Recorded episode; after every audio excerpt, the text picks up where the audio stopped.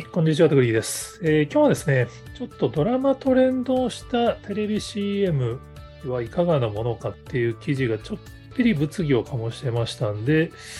面白いテーマなので取り上げてみたいなと思います。元ネタは JB プレスさんで、これは CM、ドラマ仕立てのテレビ CM は放送法の趣旨に反していないのかっていう、かなり厳しい問題提起の記事ですね。元テレビ朝日人事部長の方、もともと報道の方だったみたいですけど、まあテレビドラマを見ていたときに、そのドラマに出演している俳優が出てくる映像が流れてて、あドラマの中身なのかなと思ったら、コマーシャルだったので、こういう紛らわしいのは良くないんじゃないかっていう問題提起になってます。僕はニュースピックスで見つけたんですけど、面白いのはニュースピックス側では、結構、いや、そこまで言い出したらもう何もできないでしょみたいな結構批判的な意見があって、やっぱここは議論分かれるよなと思ってみたんですよね。で、ベイビープレスさんの記事の中では、えっと、これだって明言されてるわけじゃないんですけど、多分これじゃないかなって僕が勝手に思ってるのがラストマン。まあ、録画視聴なんで、そうなんじゃないかなと思うんですけど、わかんない。相関のところでもやってるのかもしれないですけど、ラストマンが、あの、出演者コマーシャルやってたんですよね。僕もラストマンリアルタイム視聴してたんで、妻が見てたのを一緒に見てただけなんですけど、これはね、あ、面白いなと思ったんですよね。あの、普通にその、マノメさんだったかな。マノメさんと南波さんでいいのかな。ちょっと名前の読みが怪しいですけど、ま、ドラマにおける主人公ではなく、脇役の方々、まあ、いい味出してる脇役の方々が、まあ、ドラマのキャラのまんま、サントリー生ビールのコマーシャルが出てくるんですよね。まあ、あの、仕事大変だったけど、頑張ろうみたいな。まあ、よくあるパターンなんですけど、ドラマの出演者が出てるんで、その、まあ、いわゆるドラマにおけるテレビ CM って、まあ、トイレタイムと揶揄されがちですけど、ドラマを見てる人たちからすると、ああ、なるほど、こう来たかっていうパターンコマーシャルですね。これは、じゃあ放送法どうなるかっていうのが、もともとの問題提起ですね。まあ、僕はもう結論から言うと、これはありだと思って、まあ、ありっていうか、まあ、多分ね、これをやっていかないと、テレビ CM っていうもののこのアプローチ自体の制限が厳しくなっていくと思うんですよね。まあ、なんて言えばいいんだろうな。まあ、今までの広告って、そのマスメディアの時代は、広告を強制的に見せることができたんですよね。結局そのテレビを見てればコマーシャルを見るのは当たり前だし、新聞雑誌を読んでたら見開きで広告が飛び込んでくるのは当たり前っていう。だからこそその強制的に見せることができたんで、そのメインのコンテンツと何の文脈もない広告でも問題なかったんですけど、まあ、インターネットになってそれがどうなったかっていうと、やっぱりそのノイズ感がユーザーにめちゃめちゃ嫌われるようになっちゃったんですよね。もう今ね、広告ブロックのアプリが流行っちゃうっていう。まあ僕もあのブラウザーブレイブを使ってますけど、いつでもあのバナー広告をブロックできるように。まあ、これはどっちかというとオンラインセミナーの時にあのバナーが出てくると変なバナーが出てきちゃうことが多いから、リスクエッジで使ってるんですけど、まあ、こういうものが出てくるって、まあ、無料で情報発信してるメディアからすると、広告ブロックってある意味その、業務妨害なので許せない行為みたいな文脈もあるんですけど、やっぱりユーザーは、特にまあネットのバナーとかひどいやつ多いですからね、もう見たくないような健康食品系のやつとか、なんかコンプレックス商材のやつとかもひどいバナー多いですから。で、テレビコマーシャルの枠はどうなるかっていうと、結局その、スキップされる対象になってきてるんですよね。まあ今、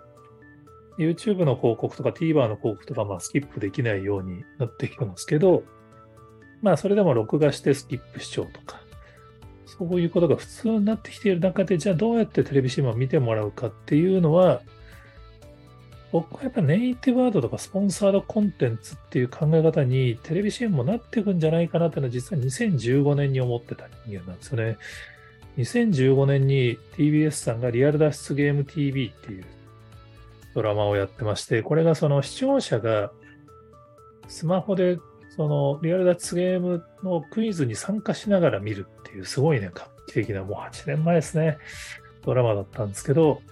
この時に実はコマーシャルで日産自動車さんとコラボして、スポンサー企画やってたんですよね。だから視聴者がスマホ見ながらクイズに答えてるんで、そのまま日産自動車さんのコマーシャルも同じようにそういうクイズ形式になっていて、なんかね、何万人とか参加したんですよね。で、それがその日産自動車さんがまあ見込み顧客として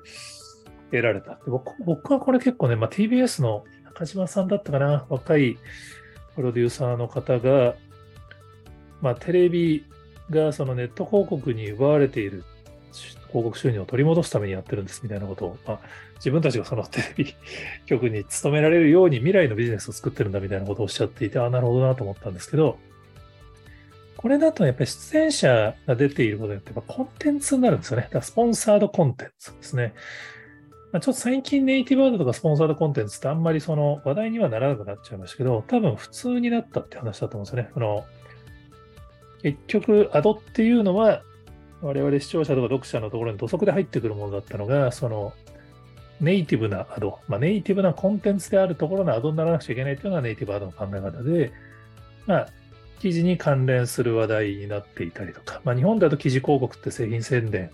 ガチみたいなのが多いですけど、そうではなくて、あの、視聴者にとっての情報とかコンテンツになっているっていうのはすごい重要だと思うんですよね。なので、僕はこのドラマの出演者が出る広告はありだと思うんですね。もっとやんなやっていかないとやばいじゃないか。ただ、2015年にこの話を聞いたときにテレビ用の人たちがよく言ってたのは、もう手間がかかりすぎてやっとれんって話らしいんですよね。でも逆にここまで手間をかけるからこそ成果が上がるっていうのを証明していかないといけないんじゃないかなっていうのはちょっと個人的なイメージですね。で、当然これステマになりやすいんじゃないかみたいな議論があるんですけど、実はこっちの方が CM ですとかこう出せるんですよね。分離されてるんで。で、実はその対局にあるのがプロダクトプレイスメントで、対局っていうか別の選択肢として存在するのがプロダクトプレイスメントで、まあ、いわゆるこう映画とかドラマの中の登場する車とか飲み物をスポンサーがお金払ってるパターンなんですけど、ミッションインポッシブルの BMW とかはもうね、正々堂々とプレスダクトプレイスメントやってるパターンですね。これあの、ローグネーションの動画が BMW ジャパンに上がってるんですよ。もう完全にプロダクトプレイスメントしてるから映画のプロモーション動画も YouTube チャンネルで置きますっていうパターンで、で、まあ、英語の英国編はもう BMW がもう走りまくっているっていう。で、その BMW はプロダクトプレイスメントしてますよっていうのをプレスリリースもちゃんと出してるんですよね。まあ、007とかミッションインポッシブルとか結構こういうプロダクトプレイスメントをもうテレビコマーシャルでもがっつり訴求するパターンのもう大っぺらにするプロダクトプレイスメントが海外では結構出てきてますけど、実は、ね映画とかドラマで、その、よくわ、素人からするとよくわかんないけど、ガチプロダクトプレイスメントですみたいなめっちゃ増えてるんですよね。もうドラマの中で不自然に車のロゴが大写しになったり、あの飲料のロゴが明確に映ってたりするのは、まあ、大体そうなんですね。スマホとかパソコンとか。あれ素人からすると結構ね、グレーゾーンだと思うんですよね。それに比べれば、こうやってスピンオフでもう広告ですって言ってコンテンツ作っちゃう方が、まあ、制作人からしてもちゃんとお金もらって作れるし、いいものは作れるんじゃないかなっていう。ただ、一時期のやっぱりネイティブアドが結局なってしまったように、本来はスポンサードコンテンツとしてコンテンツにならなくちゃいけないのに、なんかネイティブアドっていう名前だけで、記事の形をした結局、やらせ広告みたいなのが大量に増えちゃうと、視聴者に嫌われて、まあ、放送法で問題じゃないかって議論になるリスクは全然あるんですよね。だからここ、すでにこういう問題提起がされてるっていうのを踏まえて、テレビ局の方々がこの視聴者が許してくれる、もしくは楽しんでくれる倫理の境界線をこういう広告でどこに置くのかっていうのが、